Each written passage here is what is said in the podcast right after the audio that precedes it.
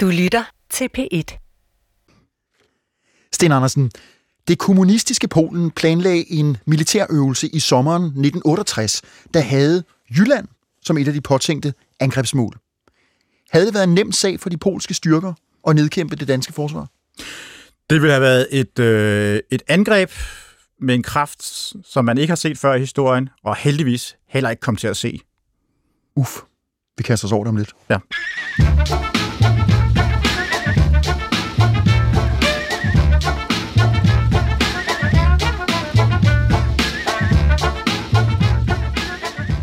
Nogle gange er historiens gang, på samme måde som ens eget liv, et spørgsmål om tilfældige hændelser. Til andre tider er den et resultat af bestemte beslutninger. Hvordan ville det være gået, hvis den polske hær i sommeren 1968 havde indledt en offensiv imod Nordvesteuropa, som ville indebære et angreb på danske tropper? Vil Danmark være blevet besat af polske styrker, og vil vi i givet fald være blevet indlemmet i den kommunistiske Østblok? Mit navn er Adam Holm, og jeg vil i denne serie se på nogle konkrete begivenheder, hvor historien kunne have fået et andet udfald. I den forbindelse kan det være nyttigt at vende historien på vrangen og kigge facit efter i sømmene. Måske det hele kunne have set anderledes ud, på godt og ondt. Velkommen til Hvad nu hvis?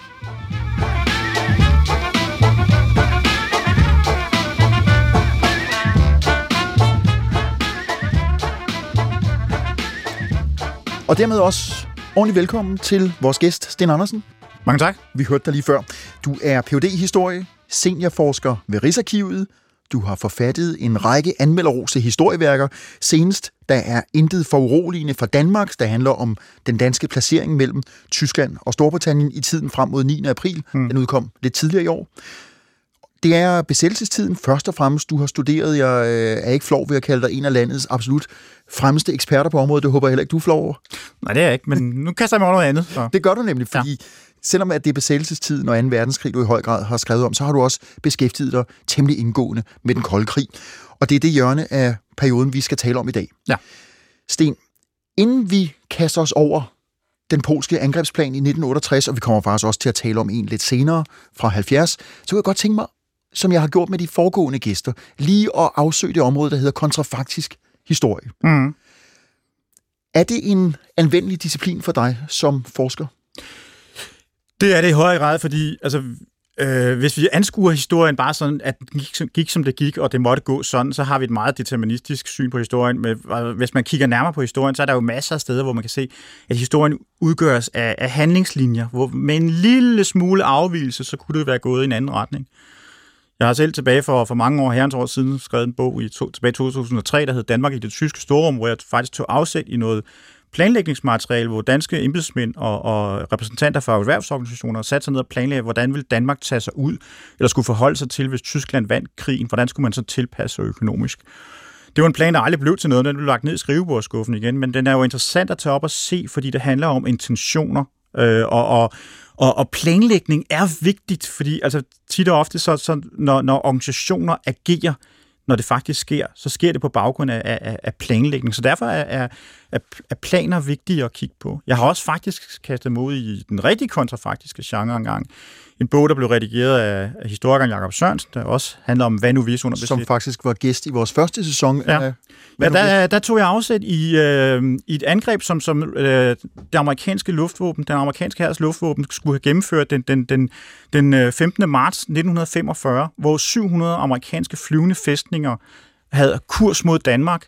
Øh, og udover Nordsøen, der bliver de faktisk kaldt tilbage fordi vejret over Danmark øh, er for dårligt til at bombe. 700, sagde du? 700.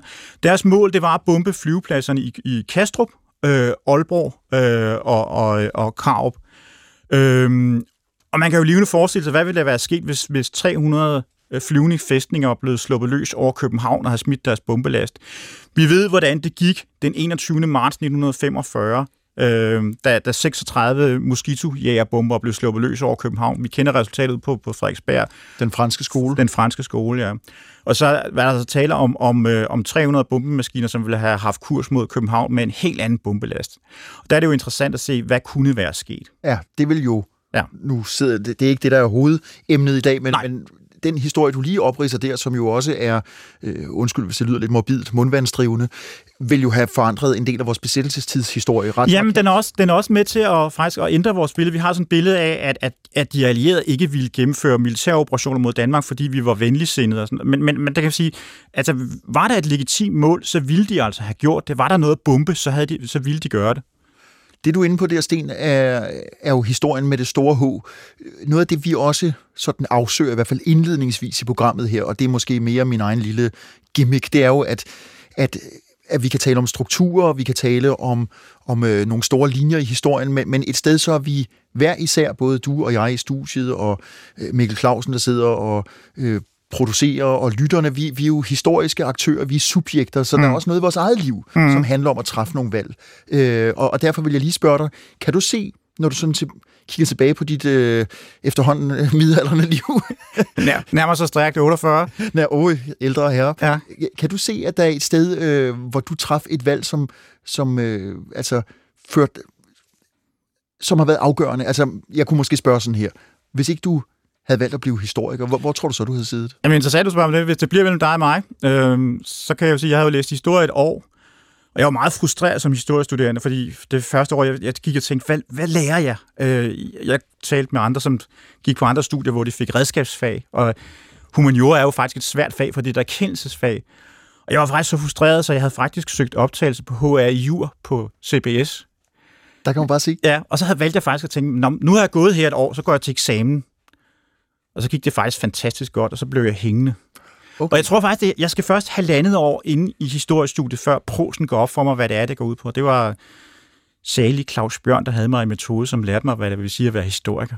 Ej, det er godt, Sten. Og det er vi taknemmelige for, at du sidder her i dag. Men, men det, det er så et lille Jamen, jeg tænker nogle gange tilbage på, at det, det, er, det var et vendepunkt. Ja, ja. Jeg havde ikke siddet her i dag, hvis, hvis jeg var læst HRU, og jeg ved så slet ikke tænke på, hvor jeg har været henne. det tror jeg heller ikke. Vi lader den side af sagen ja, ligge, ja. og er glad for, at du er her som historiker, og øh, med, med den metodik og de overvejelser, som, som der ligger i det fag. Og det lidt særlige, inden vi går ind på emnet, det er jo, at vi skal tale kontrafaktisk historie, men noget vi virkelig, vi, nu kigger jeg over på dig, du har et væld af papirer med, der er virkelig mange kilder til det her. Mm. Jamen, jeg sidder og arbejder med et forskningsprojekt sammen med en kollega omkring øh, den militære planlægning under den kolde krig, øh, hvor, hvor jeg arbejder med perioden fra, fra 1960 til 1990, øh, hvor jeg kigger først og fremmest på, på hvad, hvad planlagde den polske generalstab i Varsava-pagt-regi. Øh, hvilket opdrag havde Polen fået?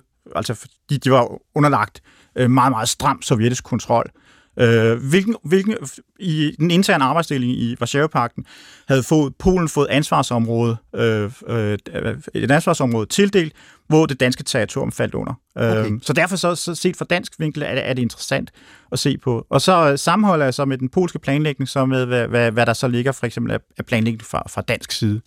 Så når vi, øh, vi der for eksempel, nu peger på dig igen og mig, sagde hunden på 51. Øh, vi, der var børn under den kolde krig, og, og de ældre lyttere, som var måske voksne mennesker, øh, forestillede os jo dengang, at vi, Danmark, ville blive invaderet af den røde her. Det var faktisk polske tropper, der ville have invaderet os, hvis det var. Det ville, have, været, det ville have hovedsageligt have været polske tropper. Okay. Polske og østtyske tropper formentlig. Til sagen, Sten. Ja. Vi skal til sommeren 1968. Ja. Polen, som vi lige har strejfet, er regeret af det almægtige kommunistparti under Vladislav Romulka, jeg ved ikke, mm. om jeg udtaler det rigtigt. Gomulka, jo. Gomulka. Ja. Og øh, Polen er også, som du lige har været inde på, tilsluttet Varsava-pakten med Sovjetunionen og de fleste øvrige socialistiske stater. Det polske samfund er, som de øvrige i Varsava-pakten, karakteriseret af en stærk politisk ensretning, massiv overvågning af oppositionelle kræfter. Og i 1968 var Polen desuden præget af en meget markant antisemitisk politik, den blev så kaldt antisionistisk, mm. som betød afskedelse fra offentlige stillinger af alle med jødisk baggrund, uanset om de så havde polonificeret deres navne. Mm. Så, øh, og, og det var i kølvandet på seks, seksdageskrigen, at øh, der altså skete den her, øh, undskyld udtrykket, udrensning af jøder fra det offentlige liv i Polen. Og så var der også protester. Det er dig, der ved noget om Polen. Hvordan vil du karakterisere situationen der i foråret sommeren 68? Jamen, fordi hvis vi skal prøve at forstå sommeren 68, så, så uh, undskyld mig, historikere vil altid have den lange forklaring. Så jeg, jeg vil du virkelig velkommen. Øh, gå lidt længere tilbage. Jeg skal nok prøve at gøre det hurtigt. Men, men, men, men man kan sige, Polen bliver jo allerede øh, øh, øh, præget af, af, af, af, den, af, af, af kommunisme allerede stort set inden øh, Polen er helt befriet for, for, for, for tyske tropper. Og så den frem, fremrykkende sovjet her øh, har, har øh, lojale øh, kommunistiske øh, polakker med i den såkaldte Lublin-komité, som de faktisk installerer øh, næsten samtidig med, at øh, sovjetiske styrker rykker frem i Polen. Øh, og så i, i, i foråret 45, så bliver der altså gennemført en, en, en, øh, en, en systematisk øh, øh, øh kommunistisk prægning af, af alle samfundslag i, i, i Polen. Og øh, altså, øh, Polen bliver, bliver jo så øh, øh, øh, styret stramt i perioden fra, fra, fra 47 til, til, til 56 af øh, et øh, af, af, øh, af Boleslav Beirut, som også blev kaldt den, den polske Stalin. Øh, der sker så et oprør i, øh, i 1956 i byen Potsdam, hvor øh, øh, arbejdere, studenter øh, demonstrerer øh, og går til angreb på offentlige bygninger. De får sågar også øh, stormet fængsler, en øh, radiojammingsstation, og de får også stormet et våbendepot. Og øh, her vælger øh, øh, det kommunistiske regime med den polske her i spidsen, og der er det interessant at sige, hvad er den polske her på det tidspunkt? Den er, der har vi en, en polsk forsvarsminister og en marskal, øh, som faktisk er russer. Øh, Konstantin Konstantinovich Rokossovski, den store held fra øh, øh Marshall fra af den røde hær, som er installeret af Sovjetunionen. Og han beordrer faktisk øh, den polske hær til at skyde mod den, øh, den polske civilbefolkning. Øh, han har kunnet konstatere, at øh, elementer af den polske folkehær, som var i, i Potsdam, ikke var villige til at skyde på, på, på øh, de polske demonstranter. Så han får nogle andre enheder fra, fra nogle andre lokationer øh, øh, deployeret til Potsdam, og så får de en øh, forholdsordre om, at øh, demonstranterne derinde, de er under tysk indflydelse, har også fået våbenforsyninger fra tyskerne. Øh, og, og 70 mennesker øh, bliver skudt ned på åben gade i Potsdam. Og, og det er så i 56? Det er 56. Så bare for at sige, at, at, at Polen er altså det er, det er et land, som, som er, er præget af indre spændinger. Og, og det er det også i 1968, fordi i 68 har der været, har der været øh, voldsomme øh, studenterdemonstrationer. Øh, i perioden fra, fra marts til april, blandt andet som, som reaktion på, på den her øh, øh, antisemitiske, antisionistiske øh, kampagne, som, som Gomulka havde, havde gennemført. Men, men er det en stat, der er ved at miste kontrol? Det er en stat, som kæmper rigtig hårdt for at, at få kontrollen. Øh, det er en stat, som hvor, øh, hvor øh, først og fremmest den, den polske Stalin, Berut, alt, hvad han gør, han gør jo alt, hvad han kan for at, at gøre sin hoser grønne i forhold til, til, til, øh, til, til Sovjetunionen og først og fremmest til, til, til Stalin. Øh, men, men han har jo et, et, han får et problem i, i kølvandet på, på Stalins død i, i 1953, fordi så, så indleder man en, sådan en, kan vi sige, sådan en afstalinisering, hvor, hvor man lukker en lille smule op for nogle reformer, og det resulterer så i, at, at det løber løbsk, fordi der kommer en, en, en, en, en, en, øhm, en, en systemkritik. Mm. Øhm, og, og, og det, der faktisk sker i, i, øh, i 56, det er, at, at Beruts øh, øh, periode, ligesom, den, den udløber, da man erkender, at der skal en ny mand på, på plads, og så finder man faktisk en kompromiskandidat, og det er så her Valislav øh, Gomulka. Og Gomulka er jo interessant, fordi han faktisk havde været... I, i 48 bliver Gomulka faktisk fængslet. Sten, jeg, jeg sidder og griner højt, fordi du, det er det, jeg elsker ved historikere som jeg jo engang selv har været. Man kan fortabe sig. Det, det er 68, vi skal holde ja. øh, fokus på. Ja. Og, altså, Gomulka, han er kommet til. Det er virkelig det, der er ja. det afgørende her. Og det interessante ved Gomulka er, at Gomulka er en kompromiskandidat. Han er, han er, han er, han er kommunist og lojal over for, for Moskva. Men det, der er interessant ved ham, det er også, at han er, han er supernationalist. Øh, og, det, og, og, og øhm, så han vil også have sin polske version af kommunisme. Så man kan sige, det Polen, som, som, som er i 68. Det er sådan en, en balancegang mellem, hvor de prøver at, at være uafhængige, samtidig med, at de er dybt, dybt afhængige af Moskva. Okay, og det er en stat, som er klar til at gå så langt som muligt, og som også har en meget specificeret rolle i Varsava-pagt-regi, og det er den, vi kommer til. Lad os lige hvile ørerne et øjeblik, fordi mens polakkerne øh, også de mere opsætsige af dem, bliver forsøgt holdt i kort snor af regimet, så var der faktisk i det på mange måder jo politisk ensrettet Polen plads til at synge. Øh, der, der var en, en beat-scene, og øh, er der en ting, som Polen har været igennem, Sten har lige strejfet det, så er det krige. De, det ved de noget om. Det var et land, som under 2. verdenskrig mistede, øh, jeg tror det er hver femte borger, så polakkerne har altså en, en grum erfaring med krig, og derfor skal vi høre et af den, hvad skal vi sige, polske beat-genres store navne, Krzysztof Klenczos sang fra 1968, som hedder, og undskyld udtalen, Bialy Krish. Det betyder i hvert fald hvide kors.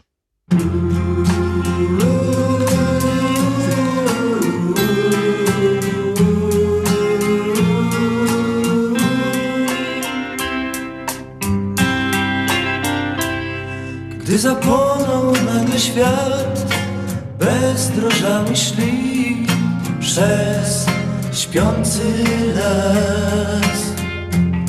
Równym rytmem młodych serc, niespokojne dni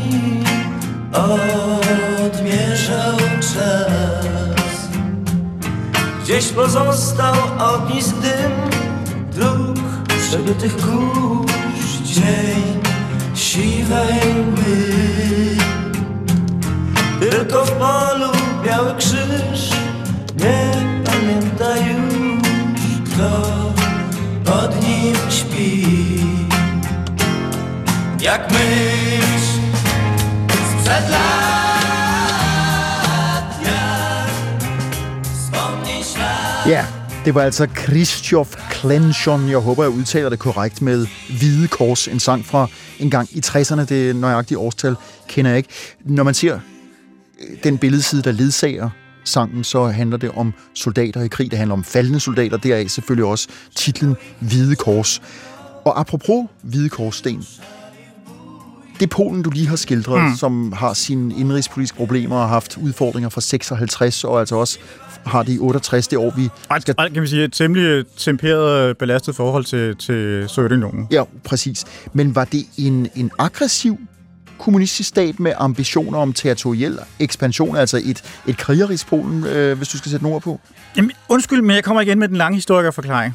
Fordi, og jeg skal nok gøre det kort, men man, man kan sige, det er Polen, som, som, som øh, står efter 1945, er jo Polen med ændrede grænser. De har fået reduceret deres grænser i øst, samtidig med, at de har fået udvidet deres grænser. De har fået dele af, af, af Tyskland tildelt. De har fået en ny grænse, den såkaldte Oder-Neisse-grænse. Og efter 1945, så er polakkerne hele tiden bange for, at den her grænse skal blive ændret. Er de bange for et revisionistisk Tyskland? Og de har jo også, undskyld, jeg lige afbryder det her, Sten, de har også historisk belæg for at have en bekymring for... Lige præcis, og det er det, der også spiller en rolle i forhold til noget af den her planlægning, som, som, som vi taler om i dag, det er jo, at, at der er Første Verdenskrig, de er blevet invaderet, og så er, der, er, der, så er de blevet invaderet igen fra øst fra 1920, og så kommer 2. verdenskrig, og det, som du nævnte, altså 30 procent af Polens infrastruktur er smadret i 1945. 70 procent af Warszawa er ruiner. I det polske militær efter 1945, kan man sige, de siger, vi vil aldrig nogensinde igen være krigsskueplads. Det har vi været rigeligt i det 20. århundrede. Så det, kommer, vi kender herhjemmefra med aldrig mere end 9. april, det ja, er altså... Det er altså, kommer krigen igen, så skal krigen ikke foregå på polsk territorium. Det er, det er et raison d'etre, som, som, som simpelthen det gennemsyrer de polske, de polske officerers korps. Hvor stor og stærk og slagkraftig af den polske her i 1968. For vi skal til at tale nu om den her øvelse ja. øh, øh, i sommeren øh, 12. til 15. juni, mener jeg det er, 1968. Ja. Så, så hvad, hvad er det for en, en her, der går i gang med at øve på blandt andet et angreb på Danmark? Jamen, det er jo, det er jo en her, som, som fuldt mobiliseret vil være en her på 600.000 mand. Øh, og det, som vil have angrebet Danmark, det er, det er, det er tre arméer som er cirka for, hvor mange mænd, for dem, der ikke måtte vide det? Ja, men altså, det vil, øh, de, de, de arméer vil, vil tælle, det er cirka omkring 400.000 øh, mand fordelt på de her tre arméer. Øh, det vil være omkring en, en her med, med, med en kampvognskapacitet på omkring 4.000 kampvogne. Hvor 25 procent af dem er, er ældre type, men så er de resterende er på det her tidspunkt faktisk meget moderne. Øh, og hvad, hvad er formålet med den her, øh, nu snubler vi lige ind i den, ja. i, i den her øvelse, øh, som hedder Operation, nej, den hedder Sommer 1968? Den sommer 68. Men man kan sige, at scenariet udspringer jo af, af en, en, en planlægning, som har sin baggrund i omkring 1960, der øh, får Polen tildelt den her opgave. Øh, En gruppe polske officerer rejser til, med, til Mos- Moskva øh, og besøger den sovjetiske generalstab. Og så øh, får de udleveret et kort, og siger, så siger øh, den sovjetiske generalstab til dem, men øh, hvis I har et forslag til, hvordan den, den her operation skal gennemføres, så må I gerne tegne. Og øh, general, der var til stede, general Tusopaski, simpelthen fortæller, at så sad de og tegnede i flere timer og kom med en plan, og så kom øh, den sovjetiske generalstab ind og kiggede, og så nikkede de, og så blev der lavet to operationsplaner. En blev lagt i det sovjetiske pengeskab, og en blev lagt i det polske pengeskab. Og så tog polakkerne sig hjem, og så øh, finpudsede de den plan, og så øh, justerede man den her hvert år øh, ved de her store øh, øvelser, eller som polakkerne kaldte krigsspil. Ja, nemlig. Fordi det, der er interessant, er jo, at, at øhm, det polske militær er faktisk meget preussisk inspireret, så de tager afsæt i sådan en gammel preussisk tradition med, at, at krigsplaner bliver, bliver justeret ved, at man faktisk gennemspiller dem øh, flere gange om året. Øhm, så det, vi sidder her med her, det er en øvelse, men det er, det er en øvelse, som, som øh, på mange måder øh, afspejler den faktiske plan. Hvad er øvelsens tyngdepunkt? Øvelsens tyngdepunkt, det er det, man kalder kystfrontens opgaver. Og det er simpelthen det er en fremrykning øh, for, med tre arméer øh, øh, langs Østersøkysten. Øh, en armé skal indtage øh, den jyske halvø, og så de to andre arméer skal rykke videre mod øh, øh, det belgiske hollandske område.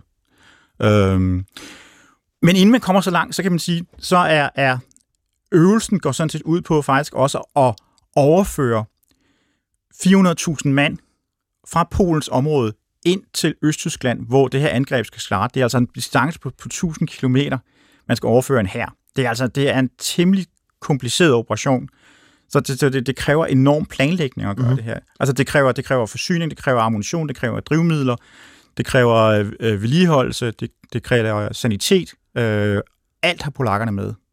Og nu lader vi jo selvfølgelig, eftersom vi sidder i København og, og dermed øh, Kongeriget Danmark, så lader vi øh, Belgien og Polen hvile Ja. og koncentrere os om, øh, om de øh, øh, delinger, som skulle dreje, havde nær sagt, til højre på landkortet, Ja. nordpå mod, Ja. mod Danmark. Altså Jylland, øh, da du fortalte mig om det her, inden at vi trykkede på, øh, på optagknappen, Sten, så øh, jeg, jeg må indrømme, jeg havde ikke hørt om det før, for at være helt ærlig, og, og jeg har talt med et par andre også historikere, som siger, at det vidste de heller ikke. Altså, øh, hvorfor er det ikke, for nu bare at spørge direkte, hvorfor er det ikke hovedstaden, hvorfor er det ikke København, hvorfor er det ikke Bornholm, der ligger der i, i Østersøen, som indgår i angrebsplanen, hvorfor er det Jylland?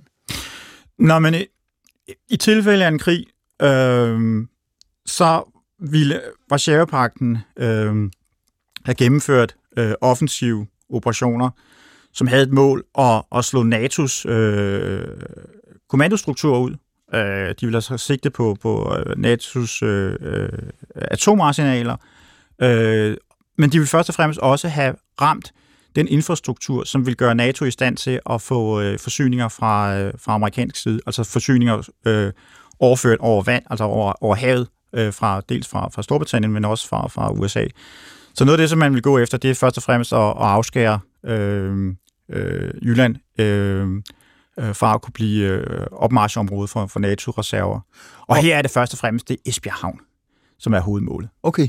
Og når du siger afskære, det er jo, det er jo sådan et dejligt, øh, klinisk, øh, næsten neutralt ord. Hvi- Hvis vi, fordi jeg er med på, at det er ikke science fiction, men vi er jo inden for, hvad skal man sige, rammerne af det realistiske, hvis og hvis og hvis. Hmm. Hvis den her plan var blevet ført ud i, i en virkelig krigssituation, hvad vil afskære så betyde? Hvordan vil man angribe Esbjerg Havn? Hvad, hvad skulle man sætte ind med? Øh, vil det være, vil det være med, med A-våben eller konventionel våben? Hvad? Prøv, prøv lige at sætte nogle billeder på. Jamen, øhm, man, kan, man kan, det som, som Varsjava-pakten frygtede allermest i, øh, i øh, kan vi sige, 60'erne, det var, at, at, at, øh, at de ikke ville være i stand til at reagere på et, øh, på, på et NATO-angreb. Øh, de frygter, at, at på det tidspunkt har NATO flere atomvåben, end Varsjava-pakten har. Så de frygter, at, øh, at, at NATO ville kunne gennemføre et overraskelsesangreb øh, og så dermed ramme alle Varsjava-paktens atomvåben. Det vil sige simpelthen til intet gøre deres atomar kapacitet i en krig, og så dermed gøre dem underliggende. Øh, så, så Varsjava-pakten bygger på, på, øh, på øh, de har sådan en, en, en, en doktrin, der siger, hvis krigen kommer, så er det os, der skal være de første til at bruge atomvåbnen. Hvis vi har, og det vil jeg mærke, hvis vi har indikationer på, at NATO agter at bruge dem. Så de var meget opmærksomme på, altså gjorde NATO, øh, lavede de forberedelser, som pegede på, at de ville bruge atomvåben. Øh, vi kan ikke sige med sikkerhed, at de ville have brugt atomvåben, fordi den her, den her øvelse her, øh, den øh, indeholder to scenarier. Mm-hmm. Et med atomvåben og et uden atomvåben. Øhm, I øvelsescenariet, altså som, den faktiske øvelse, som den udspiller sig, øh, øh, kan vi sige, bygger også på, på en, for, for en, set fra mig som historiker, en interessant baggrund, fordi der, der er jo et helt scenarie bag det her. Fordi Varsava-pakten forestiller sig i 1968, at NATO er i gang med en knivtankemanøvre mod Varsava-paktlandet. Og, og hvor kommer den knivtang? Hvordan Jamen, det, den? den, den tager sig ud for, at, at man, NATO vil rette et angreb ind gennem Østtyskland, samtidig med, at de så også vil gå ind i de, i, i, i øh, øh, de bløde mellemgulv. Øh, de vil faktisk trænge ind øh, via Østrig, Okay, så Centraleuropa. Centraleuropa, og det bygger på en forestilling om, øh, om et aggressivt Vesttyskland, som faktisk er ude på at forene de, de, tyske lande, tysktalende lande. Så det er en selvforsvarsplan, hvor man så skal rykke videre. Ja, ja, nu kalder du den selvforsvars, men man kan også sige, det er jo, det er jo for mig er det, kan man sige, nogen vil sige, at det er jo bare kommunistisk retorik, men, men, men, men, men det er mere end det, fordi det handler jo også om, at der faktisk på, på højt plan, altså blandt øh, generaler og politiske beslutningstagere, foregår sådan en bevidst vildledning af sig selv. Hva- Hvad, hvad mener du med det? Jamen, det er, at, at, at, at militære leder havde jo solid efterretning om, hvad NATO's faktiske planer var. Og de var fuldt bevidste om, at NATO's planer faktisk var defensive. Det vidste de godt. Men alligevel så opbygger, så er det interessant nok, så opbygger de her scenarie øh, ind i deres egen hoveder, i hvert fald en forestilling om, at NATO er aggressiv og vil gennemføre en militær operation, hvor de dels vil rykke ind i Østtyskland, samtidig med, at de så også vil, vil bruge øh, vesttyske agenter og femte kolonne, og faktisk også øh, øh, sionistiske aktør, a, agitatører i, øh, i Østrig og Tjekoslovakiet, som skulle bane vejen for, for en, øh, for, for en, en NATO-operation ind i Østrig. Øhm, og de, alt det her, det bygger jo på, på en, kan vi sige, på, på en, en, en, en, en, en, en, øhm, en bevidst vidledning af sig selv. Mm-hmm. Hvor, som, og, og virkelig, så kan man sige, øh, vi har set mange eksempler på, på, på, på, på handlinger og gerninger i historien, hvor, hvor, hvor, hvor totalitære regimer jo altid har haft behov for at legitimere, at, at, at det handler om, at Varsava-pakten skal jo legitimere, at man kan gennemføre den her offensive operation. Og, og når den så, øh, den her bevidste selvvildledning, øh, hvad kan man sige, har, har befæstnet sig hos generalerne. Vi kan tale om øh, general Jaroselski om et øjeblik, som var Mm. forsvarsminister, øh, også i Polen, Mm. og senere bliver øh, ledende skikkelse. Øh, jeg skal bare lige holde fast i det der med, med Jylland, fordi selvom at du selvfølgelig ikke kan sidde og øh, sådan øh, fra, fra A til Z og redegøre for alt, hvad der vil være sket, så gi- giv os lige et indtryk af, hvad kunne være sket? Hvad vil polakkerne gøre i Polen? Øh, undskyld, i, øh, i Jylland? Altså, du taler om Esbjerg Havn, som Mm. skal afskæres, og så er det, at jeg siger, det, det lyder lidt, lidt klinisk. Altså, hvad vil afskæres sige? Nå, det, der man konkret vil gøre, som man gør i planen, øh, den faktiske øvelse i juni 68, øh, den udspiller sig selvfølgelig, at, at, øh, at, at øh, et, et frontafsnit midt i Østtyskland kommer under voldsom pres fra et NATO-angreb omkring Mecklenburg, omkring Elben. Og øh, her iler de tre polske arméer så til hjælp. De får afstivet fronten. Så gennemfører de faktisk et atomangreb mod NATO's styrker i området. Og øh, den polske front, bestående af de her tre arméer, rykker så mod, øh, mod nordvest, øh, op mod øh, Lübeck-området. Øh, de kommer så i kamp med 6. tyske øh, pansergrenadierdivision og den danske jyske division. Og her bliver der også anvendt øh, taktiske atomvåben. Og øh, polakkerne indsætter, de laver så, øh, de laver et massivt angreb, øh, øh, hvor de rykker frem over en bred front, men laver også nogle kileformationer, hvor de faktisk mod det, som, som man i Varsava-pagt-terminologi kalder sådan nogle operationelle manøvregrupper, vi vil nok kalde det kampgrupper, som, som rykkede frem øh, på, på divisionsstørrelse, som rykkede frem som kiler, og de indsætter i den her, som, som, som de her såkaldte OMG'er, eller operationelle manøvregrupper, øh, og bruger de også luftlandsætninger. Mm-hmm. Øh, polakkerne havde en, en øh, 6. pommerske luftlandsætningsdivision, og den bliver indsat her. Som... Det, det lyder blodigt, det du redegør for der, Sten, fordi øh, NATO-tropperne, som de danske styrker så vil være en del af, vil jo kunne deployere, øh, få fat på, mener øh, atomvåben, sprænghoveder? Jamen altså, fordi man, det, det interessante er jo også, at, at vi, vi jeg sidder her med, med, den, med den polske plan, og så kan man jo sige, så, så, så har jo også kan jo, den danske her gennemført i september 67 et, et, øh, et krigsspil, som hedder Gerlof, øh, som, som netop handlede om det her scenarie, hvor, hvor, hvor det, øh, det bygger sig på, at, at Jyske Division så er kommet på plads i, i sine faste stillinger, øh, lige vest for, for, for, vest for Lübeck, altså ligger med, de danske stillinger øh, ligger altså mellem Lübeck og Kielerkanalen. Og øh, det her scenarie bygger sig på, at, at Varsava-pagt-angrebet kommer, øh, og Varsava-pagten er så i stand til ved, ved brug af massiv indsættelse af artilleri og panser faktisk at bryde igennem de danske linjer. Der er danske enheder, der bliver omringet, og danskerne går ud i det, som man kalder en henholdende kamp, det vil sige, at man, man, man kæmper hårdt, og så trækker man sig tilbage til nye stillinger, og så, så håber man så derfra, at man kan give fjenden et, et, et stød, så man kan stanse Det er den danske 67-plan. Det er den danske 67-plan. Og i den polske 68-plan, der omgår de de her... Ja, de, de tager kampen øh, altså med, med, med danskerne, men, men danskerne håbede hele tiden på, at man kunne høre, kæmpe det, man kan et henholdende kamp. Simpelthen køre fjenden træt ved at, at, at, at have forsvarslinjer, som man kunne rykke tilbage til. Og henholdende kamp er, er meget opslidende og, og, og faktisk kompliceret, fordi det er sådan noget med, at man skal rykke tilbage og blive optaget i sine egne linjer. Men Sten, over for, stillet over for tre polske arméer, Jamen, det er også vil, det, som, vil, vil det ikke have været ja, og det er jo det, der er interessant. 9. april om igen? Det, der er interessant, det er jo ved det her krigsspil, at, at i, i ledelsen af, af Jyske Division, som gennemfører det her spil, er der jo en erkendelse af, at man kan ikke holde fjenden stangen længere. Så, så øh, man vælger faktisk på et tidspunkt at trække alle danske tropper over på, på, på, på, på den vestlige side af Kielerkanalen. Og så, øh, så vælger den danske her så indsætte atomvåben, hvor man så affyrer øh, fire Honest John-raketter mod polakkerne. Altså, Sten, du og, kan... og, og her slutter spillet. og her slutter spillet. Ja. Øh, det danske spil. Ja. Øh, men det polske spil, det fortsætter jo. Og, og det der, jeg lige vil have, have, hvad kan man sige, at vi strejfer Jylland. Nu, nu øh, læsker vi lige ganerne. Det er jo mm. december, og vi har øh, lidt lækkerier i studiet. Vi skal lige høre en snas, kan vi vel kalde det på nydansk, fra en polsk militærparade. Det er ganske vist lige et par år før. Det er fra 66. Lad os bare lige høre, fordi man tror, jeg kan fornemme, øh, om ikke slagkraften, så i hvert fald, hvor, hvor massivt det egentlig er. Lad os lige lytte. W podwójne urodziny naszego państwa, tysięczne i dwudzieste drugie wielka defilada wojskowa w Warszawie. Dowódca Warszawskiego Okręgu Wojskowego generał dywizji Czesław Waryszak melduje marszałkowi Spychalskiemu gotowość wojsk do defilady.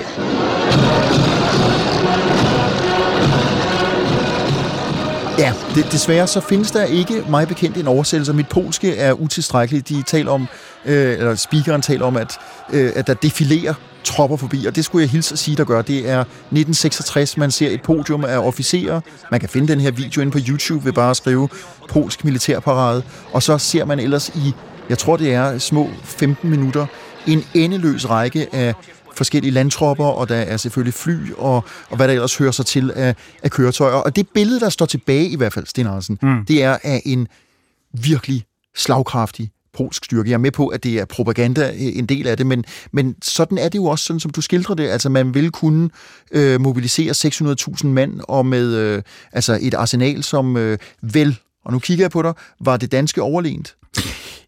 Jamen altså, det gode spørgsmål var Varsjævepakten, var det, var det en øh, tifods kæmpe, eller, eller er det en papirtiger? Lige præcis. Og, og mit svar det er, at det, det, øh, igen historikeragtigt, det ligger lige midt imellem.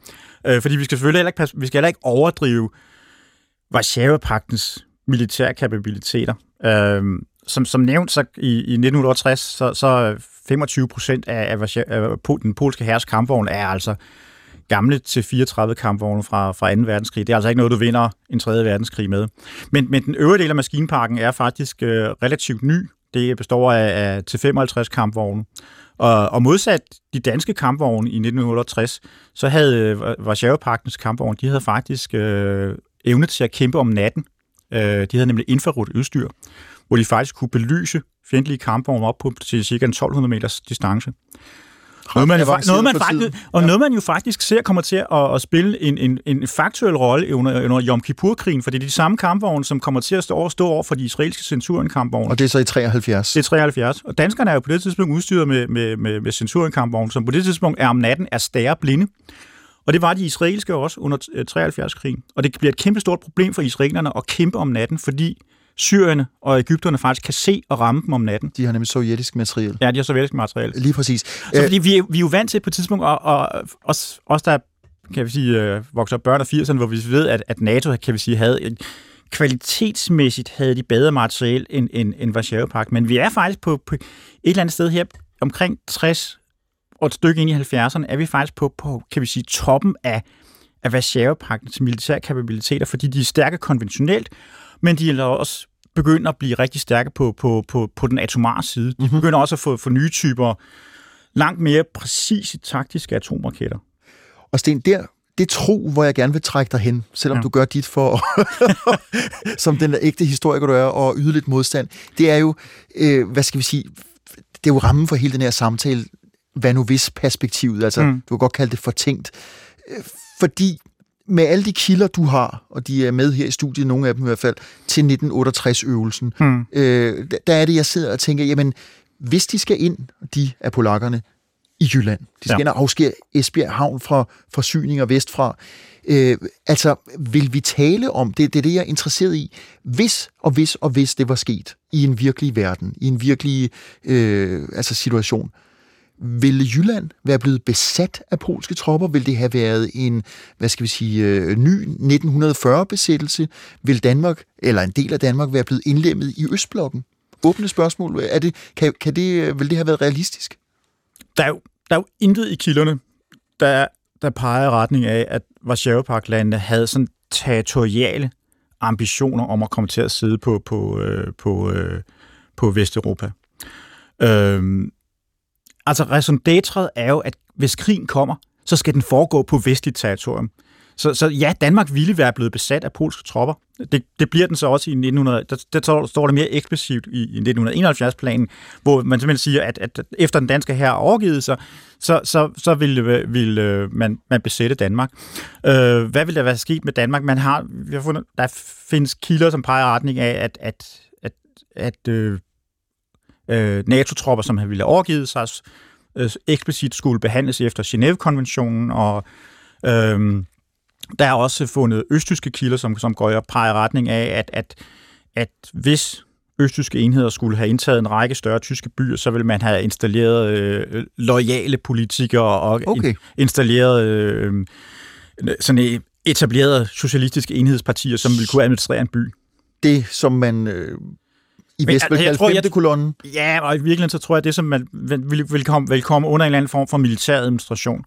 Men, men derudover, længere rækker planen altså ikke. Okay, så, Og man, så, man så, kan jo sige, man kan, et billedligt talt, så kan man sige, hvad ville Varsjavepakten med det vestlige territorium? Det svarer lidt til altså, en bil, der løb, eller en hund, der løber efter en bil. Når den så har indhentet bilen, hvad skal den så med den? Øh, vi ved det ikke, og, og, og der, er, der er som sagt ikke noget, der, der, der, der tyder på, altså der er intet kildemæssigt belæg for, at de havde territoriale ambitioner ud over deres egen grænse. Okay.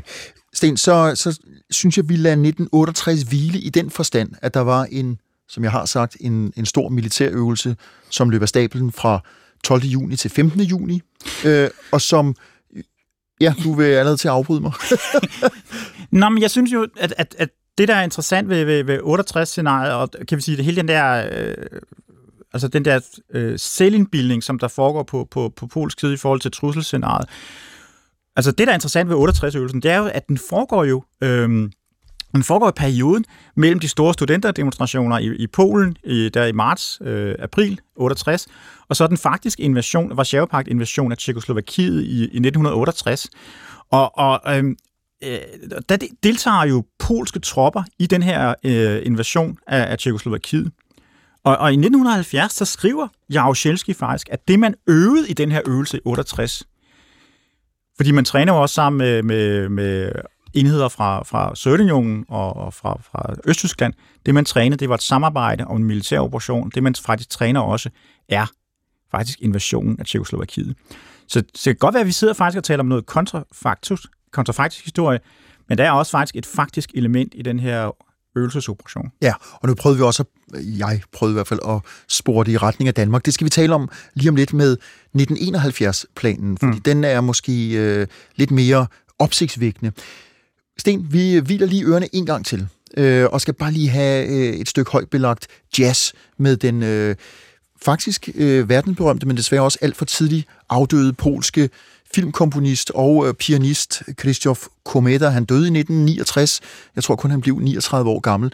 Han er øh, kendt for eftertiden, fordi han blandt andet lavede soundtracket til øh, Rosemary's Baby. Han arbejdede meget sammen med Roman Polanski. Vi hører lige Kometa, og så skal vi ellers tale 1971.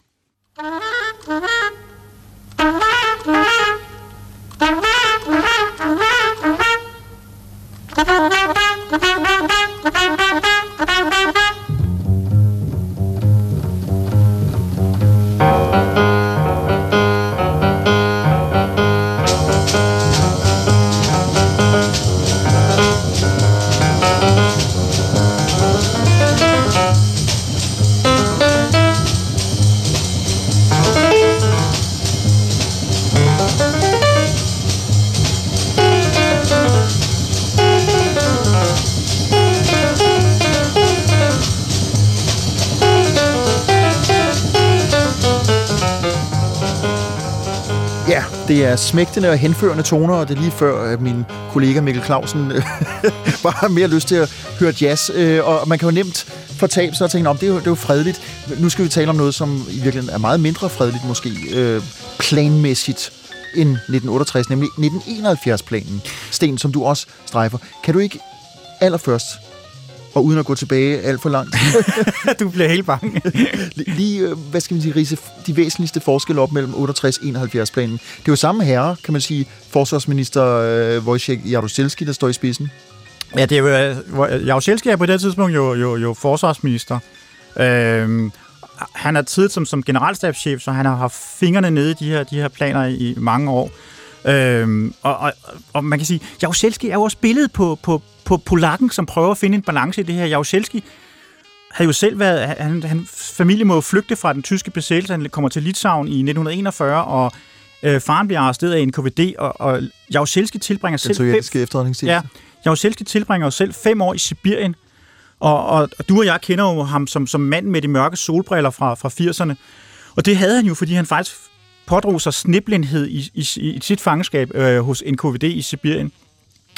Han vender tilbage til Polen i 1945 som del af den polske folkehær, som bliver opstillet af Sovjetunionen med våben i hånden. Og han beskriver sig, altså en mand, som der har været fange hos NKVD, øh, melder sig så ind i Kommunistpartiet i 1948, og det interessante ved Jaruzelski, det er, at han beskriver det som om, at han blev genfødt. Øh, så Jaruzelski er jo sådan en... Han er, han er billedet på, på, kan vi sige, den, i gåsøjne, den store polak, fordi han var også en nationalist, men han er, um, han, han er, han er samtidig også den loyale mand i, øh, øh, altså, han, han, er Mosk, han er Moskvas mand i, i Polen. Da de polske generaler i 56 skal stemme om, om, om Rokushovski skal, skal fyres som, som forsvarsminister, den eneste polske general, der stemmer imod, det er Jaruzelski. Så han er, han er en meget lojal mand. Og det er ham, der står for både 68 og, og 71 Ja. øh, planen. Ja, ja. Han, er, han giver i hvert fald, han, han, er, han som forsvarsminister, så øh, altså, det er generalstaben, der gennemfører det, men, men Jaruzelski giver så øh, en vurdering af, af den her øvelse. Øhm, og øh, man kan sige, scenariet kort fortalt i, i 71, det er også gentager sig med, at, at Warszawapakten bliver angrebet af et, øh, et NATO-atomangreb, og øh, i løbet af meget, meget kort tid, så er Warszawapakten så faktisk i stand til at svare det her angreb ved at indlede en offensiv. Og det er så det, man gør. Og polakkerne har jo altså stadigvæk det arbejdsområde, der hedder Danmark. Ja, så, så igen, så, så, så øh, er, øh, går operationen ud på, at polakkerne skal overføre øh, tre arméer fra det polske område ind i Østtyskland øh, og øh, indlede et angreb op mod den danske grænse. de går så både nord og syd om, om, om Lübeck, og så er angrebsretningen, det er så øh, øh, først og fremmest den jyske halvø. Først og fremmest den jy- jyske halvø igen, og er det stadigvæk Esbjerg, som skal afskæres? Det er, eller det er Esbjerg. Har man og, udvidet de strategiske ja, målområder? og det interessante det er også, hvorfor siger du, hvorfor, er det hvor- hvorfor nævner jeg ikke øh, Sjælland og København? Øh, Nemlig? vi i Danmark har jo en forestilling om, at, at København er vigtig, og man kan også tit høre historikere sige, at vi er proppen i Østersøen. Nemlig? Ja. Og, og Øh. det, du- ryster på hovedet. Man kan sige, i hvert fald sige, hvis vi kigger på kilderne, øh, i hvert fald dem, som jeg arbejder med, så kan jeg sige, så er der ikke det belæg for, at man, at man på det her stade af krigen anså Sjælland for, for at, at være et, øh, et hovedmål. Øh, Altså Det ikke i 71? ikke, øh, ikke 71, faktisk. Jeg, jeg, jeg har... Polakkerne havde overvejelser, kan vi sige, skitser eller planer til at kunne gennemføre en, en, en, øh, en amfibieoperation landgang i Faxe Bugt. Og det er tit og ofte det, som, som man bliver hørt fremtrukket, når man taler om Varsjava-paktens krigsplaner. Men blandt andet her i 1968, øh, der har, der har de, den polske flåde, de har, de har 21 landgangsbåde. Det kan du altså ikke landsætte, øh, du kan ikke landsætte meget mere end 1000 mand i Faxe Bugt. Ej, det, det lyder beskedent. Nej, det er, så, så, så, så det, det, de ville kunne gøre, hvis de skulle gennemføre en militær operation, det er kystfrontens opgave. Det er angrebet med de tre arméer, som kører langs, øh, kan vi sige, langs den østtyske øh, nordkyst ind øh, i, i Vesttyskland, omkring Lübeck og så op, i den jyske, op mod den jyske halvø. Men du nævnte, inden vi lige satte uh, Khrushchev Kometas øh, lystige toner på, øh, og som måske bragte os mentalt et lidt andet sted ind, der nævnte du noget meget lidt lystbetonet, nemlig atomvåben. Mm. Og du talte om, at man fra polsk side, det er så som en gengældelse for et tænkt NATO-angreb, vil kaste A-våben over Danmark? Ja. Man kan sige, de her scenarier her, altså, hvis du, det, det oplagte spørgsmål, så vil det selvfølgelig være, hvor mange atomvåben ville de bruge mod Danmark? Der kan, Hvordan vidste du det? Det står nemlig i mit papir. Ja, og der kan man sige, det ved vi ikke. Øh, også fordi vi har en eller anden forestilling om, at, at, at Varsjava-pakken bare vil plaster øh, Vesteuropa til med atomvåben sådan nærmest øh, hovedløst. Og det, der er interessant, når man kigger på de faktiske planer, det er, at, at, at, at det vil de ikke gøre. De vil kun anvende atomvåbnene der, hvor det ville være nødvendigt i forhold til at rydde øh, NATO-reserver, øh, øh, nedkæmpe NATO-reserver, eller hvis de mødte massiv modstand, så ville de have indsat atomvåben. De vil kun anvende dem mod strengt nødvendige militære mål. Øh, der er andre eksempler på, fra øvelser i 60'erne, hvor polske generaler sådan set lystigt kaster om sig med, med atomvåben, hvor de så simpelthen får at vide fra sovjetisk side, nu holder I op med det der, for I skal ikke bombe civile byer, for det, det får vi ikke noget ud af. Øh, det skaber faktisk større problemer for os selv. Øh, og, Og det er altså Moskva, der kommer, generalstaben i Moskva, der kommer med den henstilling. Ja, det, siger- det er simpelthen, øh, de, øh, de polske officerer skal simpelthen stå skoleret. Altså, det er dyre våben, I har med at gøre, og de skal anvendes med omtanke. Så en eller anden forestilling om, at Danmark ville være blevet plastret til med atomvåben, det, det kan altså ikke... Det, jeg kan, kan ikke belægge det med kilder. Nu skal jeg lige sige, jeg har nævnt det et par gange, at du sidder jo her i vores øh, næsten ildfattige studiesten, bevæbnet til tænderne med, med det våben, som enhver historiker har kært, nemlig kilder. øh, og ikke gætterier. Og Nej. de kilder siger der noget. Vi taler, vi taler arkivguf. arkivguf, arkivguf. Det, det er nogle af os har fået med, sådan, som siver ud og ind- indimellem kører rundt som pressehistorier. Det er jo jamen, et sted mellem tre og fem, måske syv bomber vil være kastet over Danmark, heriblandt to, måske i, i, på Sjælland, og, altså hovedstadsområdet. Er, er det helt øh, grebet ud af den blå luft?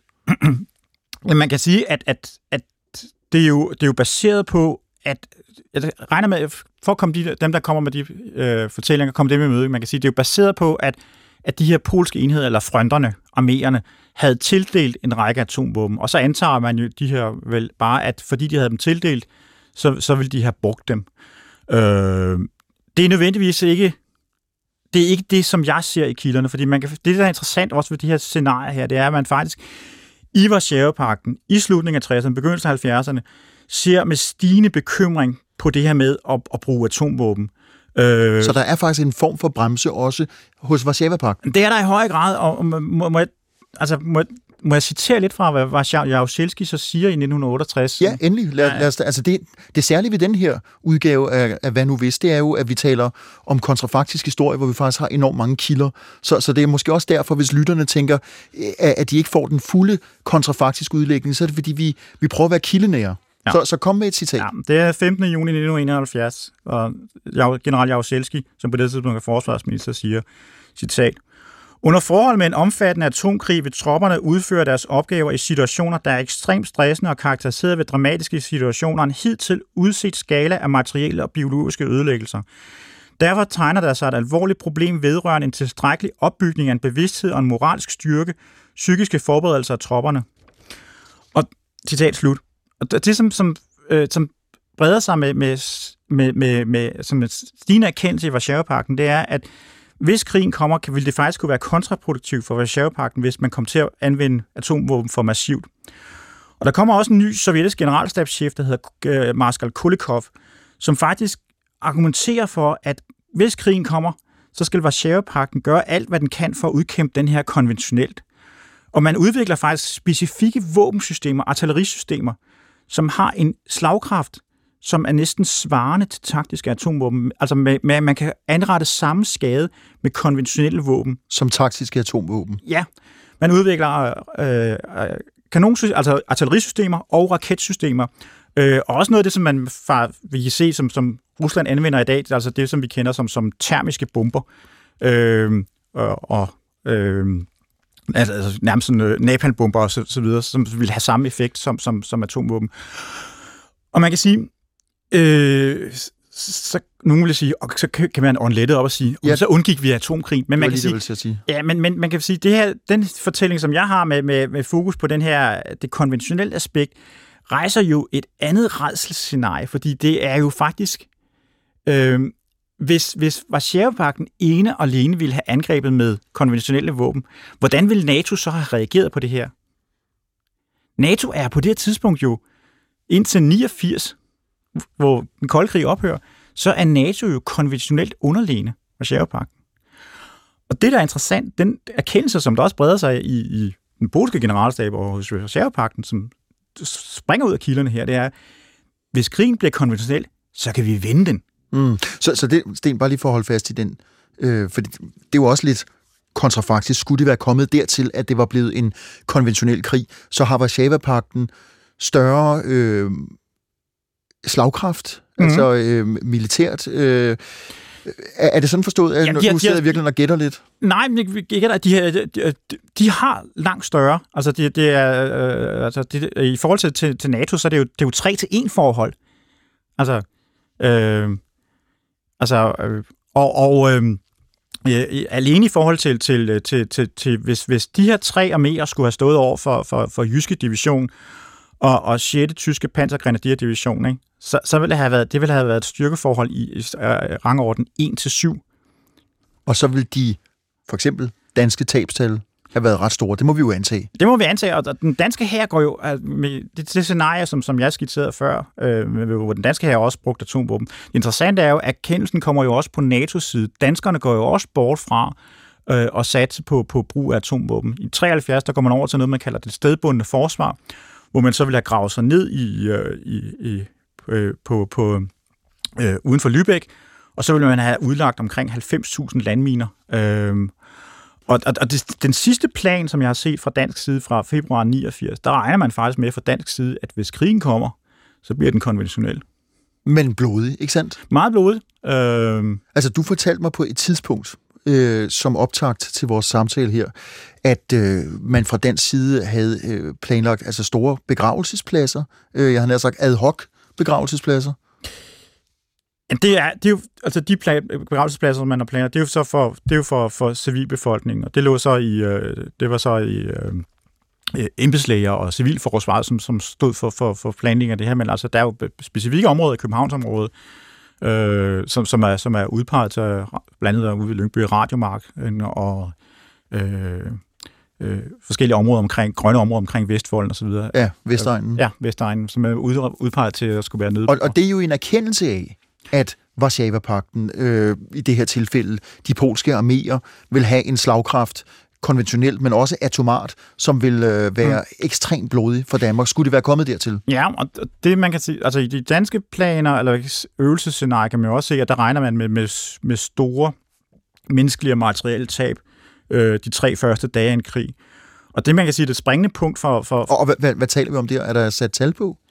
Altså, Jyske Division ville, ville være, efter tre dages kamp, ville være nede på, på, på øh, reduceret til 50 procent af sin kampstyrke. Som hvad er hvor meget?